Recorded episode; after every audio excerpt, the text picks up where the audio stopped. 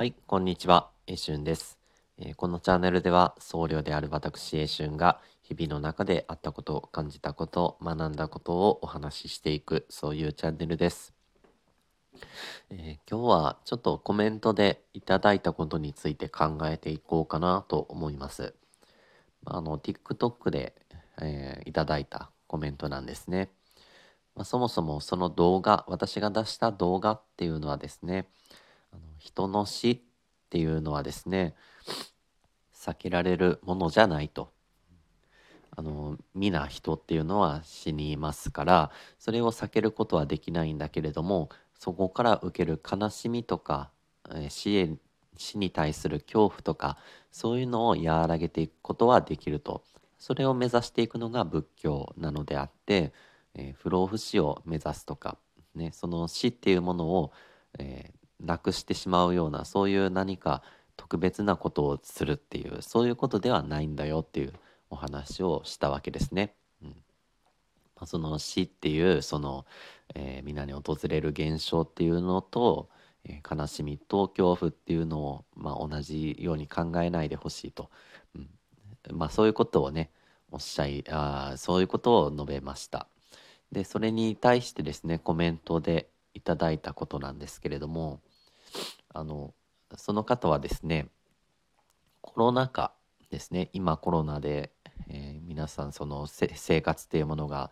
全然違った風になってるかと思いますけれどもそれでそのコロナによってですねこう世間が大騒ぎしているというのが全く理解できないと、ね、おっしゃっていました。であなたはどう考えますか？とこうね、えー、変、えー、コメントが来たわけです。ただ、まあ、確かにね、うん、伝染病ですよね。こういう伝染病っていうのは過去からも何回も繰り返されてきたことなわけですね。でその度にもう大変な数の人が亡くなっているというのも確かですしそうやってその病で人が亡くなっていくっていうのもまあ日頃から繰り返されている日頃から起こっていることでは確かにあるかもしれませんよね。だからそれがいきなりこうねそれぞれの目の前にやってきたからと言ったって普段からそれって起こってることだよねと。だからそんな大騒ぎすることでもないはずなのにねとこうね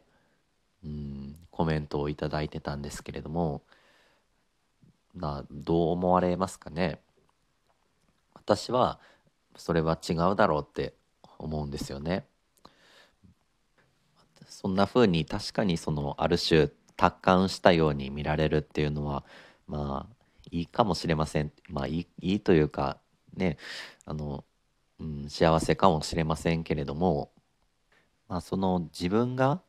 恐怖を感じてないとか、うんね、大騒ぎすることでもない恐怖を感じてないっていうことをしっかりと、えー、ね感じられるっていうのはまあいいことだと思うんですけれどもまあそこはいいんですけれども結局その世間がこれだけ騒ぐっていうことはそれぞれの人が、うん、だいぶその生活も変わりましたしまたその身近な、ね、家族とか友達が、まあ、大変な目に遭ってるご本人が大変な目に遭ってるっていうこともまあ十分もう今はあるわけですよね。だから、うんまあ、少なくともみんなが以前のような生活ではなくて多少なりとも、うん、皆がストレスを抱えている状況だと思うんですよね。でそれに対してそれは、うん、大騒ぎすることじゃないというのは、まあ、不誠実だろうと思うんですね。やはりそのこれだけ生活が変化してるわけです変化っていうのはとてもしんどいことなんですよねまあ時に触れまあ本当にその時々にですね変化っていうのを自分たちは恐れていてでまあとどまっているというかこの時間がずっと続けばいいのになっていうふうに望んでる時って、まあ、多いと思うんですよね。やはり変わっていくことっていうのはなかなか当たり前ではあるんですけれども受け入れられないしとても大変なことだとしんどいことだと思います。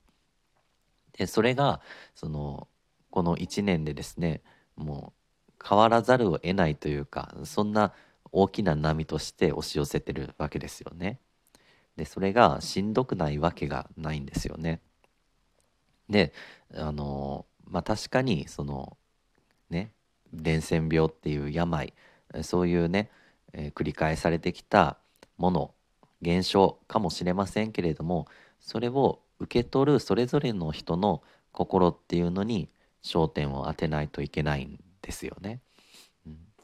まあ、自分自身の心に焦点を当ててその方は別に恐れることじゃないっておっしゃってるかもしれませんけれども、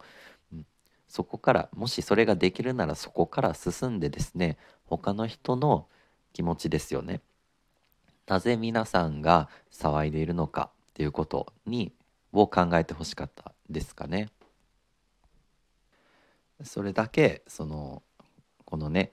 社会の中で生きていくっていう上で大きな出来事だっていうことですね。うん、まあねあの騒ぎにすればいいっていうわけじゃないんですよ。それはもうその冷静に自分はいられるとそれはいいと思うんです。ただそれをその、うん、できてないそれができない人たちのことをちょっとそのねうん理解できないっていうふうに言うのは違うかなと思いましたね。そこはその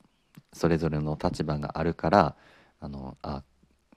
苦しんでるんだなっていうことを見ていただきたかったなとこう思いました。まあちょっと今日は暗い話になってしまったんですけれどもちょっとコメントで思ったことをお話ししてみました。はいえー、日々こんな風に思ったことを話しておりますのでまたよければご視聴ください。えー、本日は私のお話にお付き合いいただきましてありがとうございました。一瞬でした。失礼します。皆様のこれからの時間が穏やかな時間となりますように。